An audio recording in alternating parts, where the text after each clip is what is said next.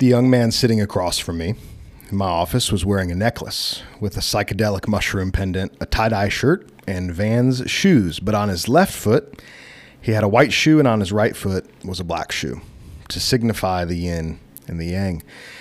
He had asked me to sit down to discuss the teachings of Christ as he was on a spiritual journey of sorts and had found that Jesus might be a suitable guru to receive wisdom from.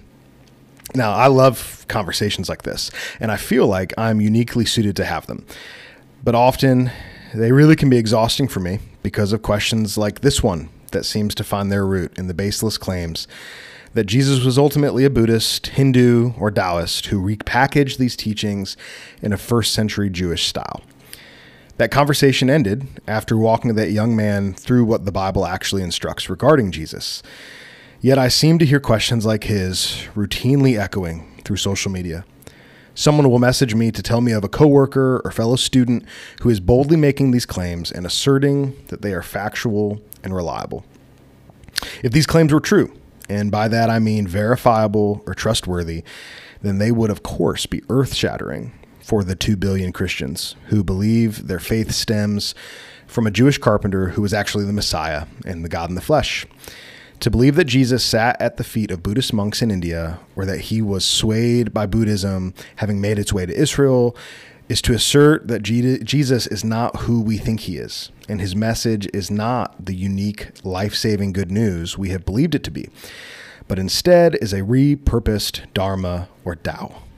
Yet, the question remains are these claims reliable?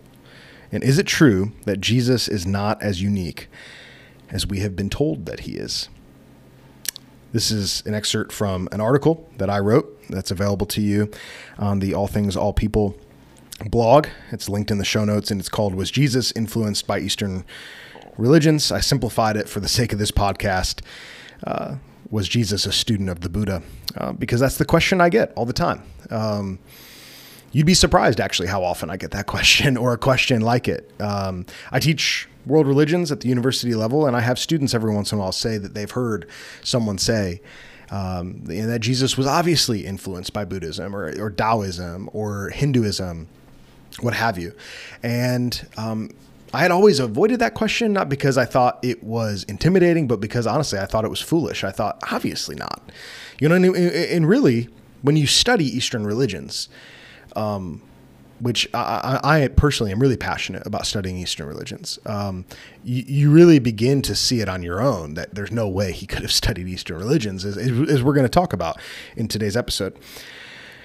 But we have to kind of answer this question because more and more, especially I think in the Western world, as young people especially are are like this young man who was sitting in my office. Um, they're looking for a guru and they're wondering if Jesus can be it and they're wondering if Jesus can provide for them the things that they see Eastern gurus and Eastern teachings provide for them, or even as the New Age and, and the occult is on the rise here in the United States. Uh, they wonder if Jesus can fit in that same way, like like you know a crystal um, or like a a preferred um, book of uh, uh of of charms and spells. And, and, and, ultimately, what we see in this question is what we see in so much of the study of religion. Uh, hey, does it work for me? Uh, does it fit what I already believe, what I already want? And so uh, we seek out to address this. Um, but as is the case at ATAP, you know, we don't just seek it out to repeat what we've heard other people say. Let's let's really look. So so what does it even mean for Jesus to be influenced by the quote Eastern religions? So first, a disclaimer: um, by all accounts, Jesus was actually Eastern, and this is something Westerners get wrong, like all the time, and it drives me crazy. Um, the divide between East and West is often used too simplistically, and Abrahamic faiths, that being Judaism, Christianity and Islam have often got included in the divide as Western, yet they find their origins in a world completely foreign to that of the 21st century Westerner. Too often, the Abrahamic faiths are identified as Western because um, Western civilization was largely Christian, and then it has largely been impacted um, by Islam. Uh, and so, so often, especially Christianity and Judaism, are seen as the hallmark religions of the Western world. But the world in which these faiths came about was for all intents and purposes, Eastern. So we, we need to realize that. First century Israel was certainly a place where the worldview more likely actually resembled that which we would call Eastern today. Um, so we use Eastern as an adjective. Of course, we are usually referring to Hinduism, Buddhism, Chinese religions, and their various offshoots and schools of thought. And these are the schools of thought or religions that people claim Jesus has been influenced by, or even, as you're going to find out, has studied actively. And some people actually make the assertion that Jesus may have gone uh, in his lost years to places like India to study. Um, so let's let's start with the first um, assertion that is probably the easiest to negate, which is um, that Jesus might have been influenced by uh, Taoism. And if you don't know, uh, Taoism is is a is a Chinese religion, a Chinese philosophy, really. Um, and uh, the the word Tao or Tao, you see it either sometimes D A O or T A O. Um, it means way. And the goal uh, in the teachings uh, found in the Tao is to live in harmony and balance with the natural world and it has a spiritual life force called chi, which animates and inhabits all things to give it breath or life. And so the idea that Jesus was influenced by or a proponent of Chinese Taoism really can be cast aside quite quickly. Not only is there absolutely no evidence of Taoism, Taoism uh, having been conflated with the message of Jesus, the two sets of ideas run counter to one another in almost every way. And in my opinion, what has likely caused any suggestion of the two having been tied to one another is the semantics found within each um, in the similar use of words and ideas. You see the word way, of course, uh, being substantially used in Taoism because Tao and Tao uh, way. And so, you know, while this might seem similar at first glance to the Christian teaching on the Holy Spirit, right? You see that the chi animates and inhabits things or gives it breath. So we, we see a good example here that oftentimes these assertions, these assumptions are made because there's a similarity. You know, people say, hell, the chi animates with breath and the Holy Spirit animates in a in a in a way that we call breath, right? Actually, the study of the Holy Spirit, pneumatology. Uh, if you think about your dad's, you know, pneumatic um, air pump, right? It's it, it, it's the prefix pneuma means air or breath, right? So yeah, there is a similarity, um, but what what we have to stop at is that while there might seem similar at first glance uh, to the Christian teaching on the Holy Spirit in this case, we see within Taoism no aspects of personality within the Qi, as opposed to the deeply personal and ultimately divine Holy Spirit found in the New Testament. Um, this is one small example of the fact that just because there are similarities between two systems of faith, two worldviews, does not mean that they came from the same source. Um, and that to suggest that, that they do, and especially as boldly and, and, and as confidently as some of these people uh, have, and you'll see really some bold and confident claims here in a minute, um, is really just reckless. And we're actually going to talk about that quite a bit. Is is the recklessness that that is required to make some of these to make some of these claims. And so uh, the similarities in semantics, but there's there's no historical evidence to to to suggest that Jesus was influenced by Chinese Taoism or, or was even really familiar uh, in his lifetime with uh, any Chinese philosophy. The more substantial and more popular and prevalent claims are that Jesus would have been influenced by the religions of South Asia. And so, most commonly, claims like the ones that prompted this episode are made in regards to the religions of South Asia having played a role in shaping the early Christian message, even going so far as to say that Christ himself spent his adolescence under the tutelage of those in South Asia who could instruct him in the ways of Hinduism and Buddhism. And there's an article from the Society for Buddhist Christian Studies by James Hanson. And actually, as far as I can tell, this article is really where most of this argument comes from. And Hanson uh, made the argument that not only was Jesus certainly influenced by Buddhism, but that, quote, there is convincing evidence that he was also a Buddhist. so, discussing the similarities between Jesus' teachings and those attributed to the Buddha, Hanson said, quote, they're so striking that even if no historical evidence existed, we can suspect that Jesus studied Buddhist teachings and that the prophecy and legend of Jesus was derived from Buddhist stories. Many of the proponents of these arguments call into question Jesus' lost years between his birth and public ministry around 30 years old. Uh, there's a there's a text called "The Unknown Life of Jesus Christ."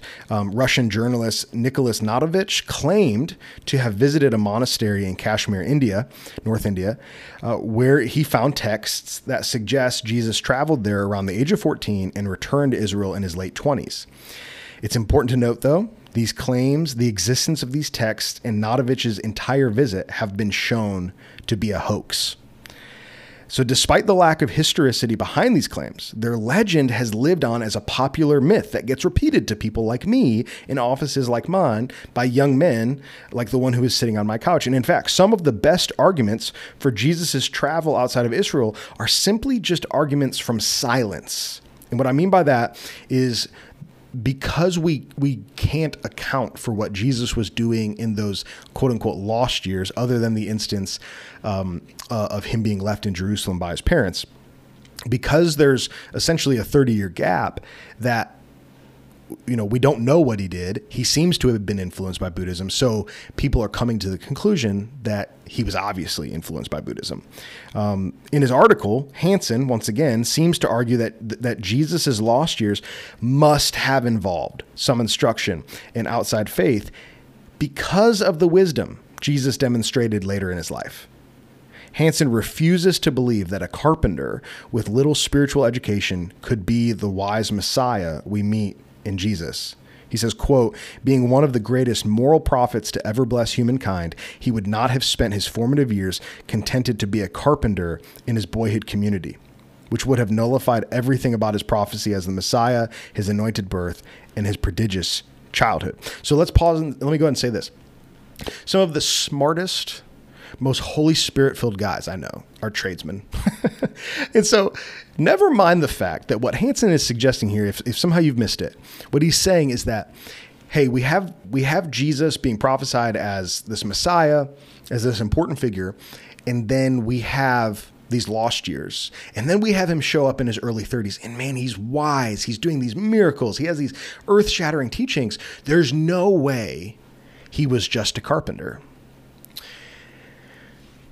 How ridiculous of a notion is this? This is what American academic scholarship has resulted to. Is that we have whole arguments being founded on arguments from silence with logic that is based on the fact that, hey, how could Jesus be so wise if he was just a construction worker? I mean, this is this is really like I, am an academic, but man, this is why people hate hate academics, is because this guy is basing this whole idea off. Never mind the fact that Jesus, the Bible says he's the Son of God, that the Bible gives an answer for this, but this this this uh, James Hanson refuses to even recognize that, and instead says, "Well, hey, a more likely explanation with no evidence is that he left Israel." And he left that life and he went and studied under Buddhist monks. This is reckless. This is ridiculous. And it's foolish. It's dangerous. But people are falling under this trap, unfortunately. And this is the state of American academia. Um, and, and it's, and it's, it's, de- it's degenerative. It's, it's, it's devolving truth and, and, and the pursuit of truth in the American university. It's unfortunate. Um, so, you know, like I said, it, it, it's fair Okay, listen, if Hanson and other non Christians are to reject the divinity and the messiahship of Christ because they don't believe it, right? That's a faith claim, that's a truth claim. That's that's fine, that's fair. But to reject the Bible's suggested answer to Hanson's claim uh, that the source of Christ's wisdom is his divinity, is the fact that he's the Son of God, he's the Son of Man, he's the Messiah. Um, to, so to reject that, but then also while celebrating that wisdom. Right? The whole reason that, that, we're even having this conversation is because they see in Jesus something amazing, something to be celebrated. They see somebody, right, the, that the Beatitudes and the Sermon on the Mount were earth shattering, that, that, that he upended the social order. So, on one hand, it's, hey, look at how amazing Jesus is, but what the Bible suggests about him can't possibly be true. This is called cognitive dissonance the, the fact that you believe two different things uh, that do not work together at all. And the and the two different things are Jesus is worth believing in in some form or fashion. He's worth admiring. He's worth he's worth following in some respect. And all the information we get about Jesus, by the way, comes from the Bible. But the Bible can't be trusted. And so what we have here is somebody who wants to have their cake and eat it too. And this is really the genesis of a lot of these arguments is that, hey, I see something in Jesus that I really, really like, but I don't want everything that comes with him. I don't want the sonship. I don't want the Jewish background. Um, I don't, I want the Beatitudes, I want the Sermon on the Mount, but I don't want the cross and I don't want the resurrection. And you can't do that. You just can't. Right. And so, so, so the whole argument that, oh, Jesus must have left and gone to India. Um, this is pure speculation and it's dangerous and it's reckless. It's foolish and it's, it's leading people astray. And it's not only leading people astray in a, in a way of faith, but it's leading people astray in an epistemological way. It's teaching people that it's okay to form and fashion truth however you see fit, and that you can make these purely speculative arguments if they make sense to you. Because that's really what Hanson's done here. And so, what do we do then? Uh, I teach world religions. Um, I travel all around the world to, to teach world religions. I write these things, and, and, and I'll go ahead and say uh, it can seem like on the surface that there are similarities between um, not just not just the Buddha and Jesus, but a lot of religions and Jesus. But specifically, the issue that we have to deal with quite a bit as Buddhism, uh, in some ways, rises in popularity in the West, um, is what do we do with the similarities in the sayings? Uh, between Siddhartha Gautama, the Buddha, um, and Jesus. Uh, there's a book called Jesus and Buddha, The Parallel Sayings. Uh, in it, the liberal New Testament scholar Marcus Borg attempted to demonstrate the supposed similarities between the sayings of Siddhartha Gautama, the Buddha, and Jesus. So I'm just want to list a few out for you. Um, so here's one from the Dhammapada uh, 1311. Here's the Buddha. The avaricious do not go to heaven. The fool, the foolish do not extol charity. The wise one, however, rejoicing in charity, becomes thereby happy in the beyond. And here's Jesus' parallel saying, according to Borg If you wish to be perfect, go, sell your possessions, and give the money to the poor, and you will have treasure in heaven. That's Matthew 19 21. Here's another. The, here's the Buddha from Dhammapada 15.4. Uh, Let us live most happily, possessing nothing, let us feed on joy like radiant gods. And then in Luke 6, verse 20, Jesus said, Blessed are you who are poor, for yours is the kingdom of God. Uh, and lastly, uh, from Lalita Vistara Sutra uh, 18, uh, Buddha, during the six years that the Bodhisattva practiced austerities, the demon followed behind him step by step, seeking an opportunity to harm him. But he found no opportunity whatsoever and went away discouraged and discontent. Uh, and Borg suggests that Luke chapter 4, verse 13 uh, is parallel when it says, When the devil had finished every test, he departed from him until an opportune time. So, you know, I'll leave it up to you. Go back and listen to those sayings, or, or, you can go read the article. I have them printed out in the article, and see what you think. But in evaluating these these seemingly parallel sayings, you know, there are a f- quite a few conclusions that we could come to, other than a supposed Buddhist influence. The first, um, and possibly most important one that many proponents seem to overlook and would be almost impossible for you know a young person who hears these these claims to realize is that many of the most referenced parallel sayings come from text within the Mahayana tradition of Buddhism and the Mahayana tradition of Buddhism came after the life of Christ. Um, Mahayana Buddhism developed much later than the life of the Buddha, even. And in most ways, it's largely departed from the original teachings of Siddhartha Gautama. So not only could these quote unquote sayings loosely attributed to Buddha instead actually be influenced by Christ, it is incoherent to claim similarities between Gautama and Jesus from within a tradition, the Mahayana tradition, that has hugely moved away from the most attested to teachings of Gautama. Basically, uh, the Mahayana tradition, if you study the teachings of the Buddha in what's called the Pali Canon, which is the most attested to and oldest uh, Buddhist scriptures, uh, what the what the Mahayana Buddhists teach is hugely different than what the Buddha taught, or what the Buddha taught. Um, from the Pali Canon, uh, the earliest Buddhist texts and the ones most often used within the Theravada Buddhist tradition, which is a more uh, more traditional uh, branch uh, of Buddhism, uh, and it's remained most aligned with the teachings of Gautama. We see that many of the parallel sayings are not actually as similar as some would like to suggest they are. Uh, so when they're closely compared, they sound similar. Um, but offer they often they're either saying very generalized things that are found in most spiritual maxims or are ultimately saying different things altogether. So so for instance the, the reference from dhammapada 15.4 quote unquote like radiant gods is quite different from christ's charge that the poor would one day possess quote the kingdom of god so here we find possibly, you know, the largest issue with any claim of Buddhist, Hindu, or Chinese influence on Jesus. Christ ultimately suggested a worldview that runs completely counter to much of what is found in these Eastern religions. What, what Christ suggested is unique. And so, does it sound similar at times to things that other spiritual teachers have said? Sure. And that's fine, you know. Um, but Christ introduce so many new ideals, so many earth-shattering ideals um, that that these other religions are merely just a shadow of. Uh, so so here's a couple questions then, right? If we're really talking about, let's not just cherry pick certain teachings or sayings of Jesus and say, hey, look, he used similar words that the Buddha used, and then make an entire worldview based off the fact that, oh, Jesus must have traveled to North India.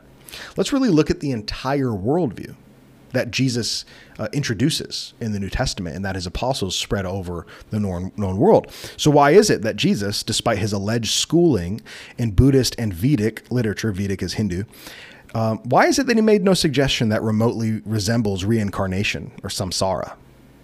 Why is it that he makes no uh, suggestion of anything uh, that resembles anatman, which is a very famous Buddhist principle that really means no self or no soul?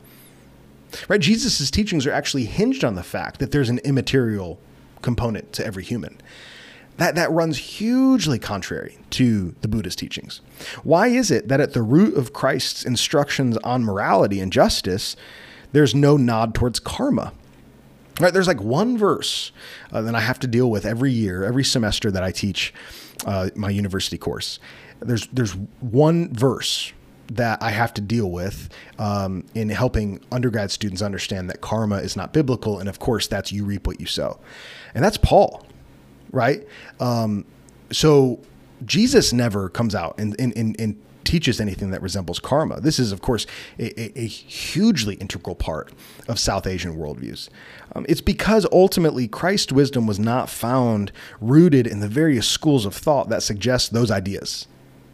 And instead, it was an entirely new way to interpret reality that was, as the church has historically taught, rooted in a Jewish worldview. It is irresponsible for those making these suggestions to ignore this huge overarching issue. It's an abuse of the study of religion. it, it is, it is poor scholarship. It, it, and, and, and honestly, I truly believe, and this sounds so reactionary, alarmist, I truly believe it's spiritual warfare. I, if, if if somebody had told me like five or six years ago that I was going to say that academia was a breeding ground for spiritual warfare, I think I would have laughed you out of the room. But the more and more I research and the more and more I find um, liberal theologians, and not even just liberals, but like just reckless people, um, finding one word, finding one phrase in a text, an obscure canon somewhere, and not only changing their entire worldview, but but but suge- putting it online and suggesting that it's an inarguable fact. Um, that's what we have here. Is that you know, I get questions all the time. You probably do too. If, if you're, you know, kind of uh, an explorer, you know, type who's who's sharing their faith or who's at least engaging with people who from other faiths, you know, you find that people just throw away comments like, well, you know, Jesus, you know, Jesus and the and the Buddha, they were pretty much the same. It's like, no, they weren't, not in the slightest, not not not at all. You know, just because people sound the same when we quote them doesn't mean that they sounded the same at all when they actually said what they said. So rarely do I get upset or animated while in the midst of research. I'm a fairly docile guy, believe it or not. Um, but I found myself not only shaking my head while researching this question, but genuinely experiencing anger at the reckless scholarship, quote unquote scholarship, that has led to this deep confusion. The sad reality is that most who hear and choose to agree with these arguments, rooted in falsehoods and legends, will never look into just how shallow those, those roots truly lie. In the face of an ancient faith that stands on its own merit, too many are buying into the schemes of the enemy to cast a confusing light on the truth. If someone chooses to disregard the teachings of Christ, let them do it on the merit of those teachings and claims and not by casting doubt in disingenuous ways. The world we live in is one that is filled with a deep spiritual confusion, not simply disagreement. It's not just that we're disagreeing with each other. It's not that, well, you believe what you believe and you can really back it up, and I believe what I believe and I can really back it up, and your truth is different than my truth. It's not just disagreement, it's spiritual confusion. We we live in a world where where where there are scales on the eyes of some. And it's holding them back from actually seeing the truth. And it's arguments like this that are hurtling us towards not being able to make sense of the spiritual climate we live in, where in the name of pluralism and tolerance, we simply decide that all religions must come from the same place and therefore have the same merit. The overwhelming problem is that when we make room for all truth to be combined into one truth, we end up with no truth at all. In this case, we've ended up with a Christ that is neither himself nor the Buddha. For these two men agreed on very little. And unfortunately, we are finding ourselves in a world that does not know that. So, no, Jesus was not a student of the Buddha. He was not a student of Buddhism. He never traveled to India. We have no re- we have no real reason to believe that. Jesus was the son of God. He was the son of man. He was the Messiah. He came, God in the flesh, and John 1 says that he took on flesh and he dwelt among us. The world knew him, the world rejected him. And the dark saw the light, and the dark rejected the light. And he lived a perfect life, he lived a sinless life because he was God. And while he was here, he did amazing things. He did miracles. Um, he walked on water. He healed people. He provided for people he said things that just like blew people out of the water, right? If you go read Matthew 5, 6, and 7, it's going to blow you out of the water if you let it because it's things like, you know, love your enemies and pray for those who persecute you. Like that's, that's, that's, that's earth shattering. you know, like, um, and then to cap it all off, right? To prove that he's not just a guru, he died. He died on the cross.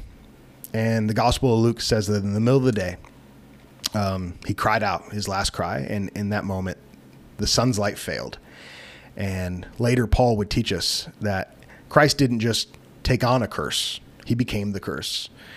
Um, and he became sin.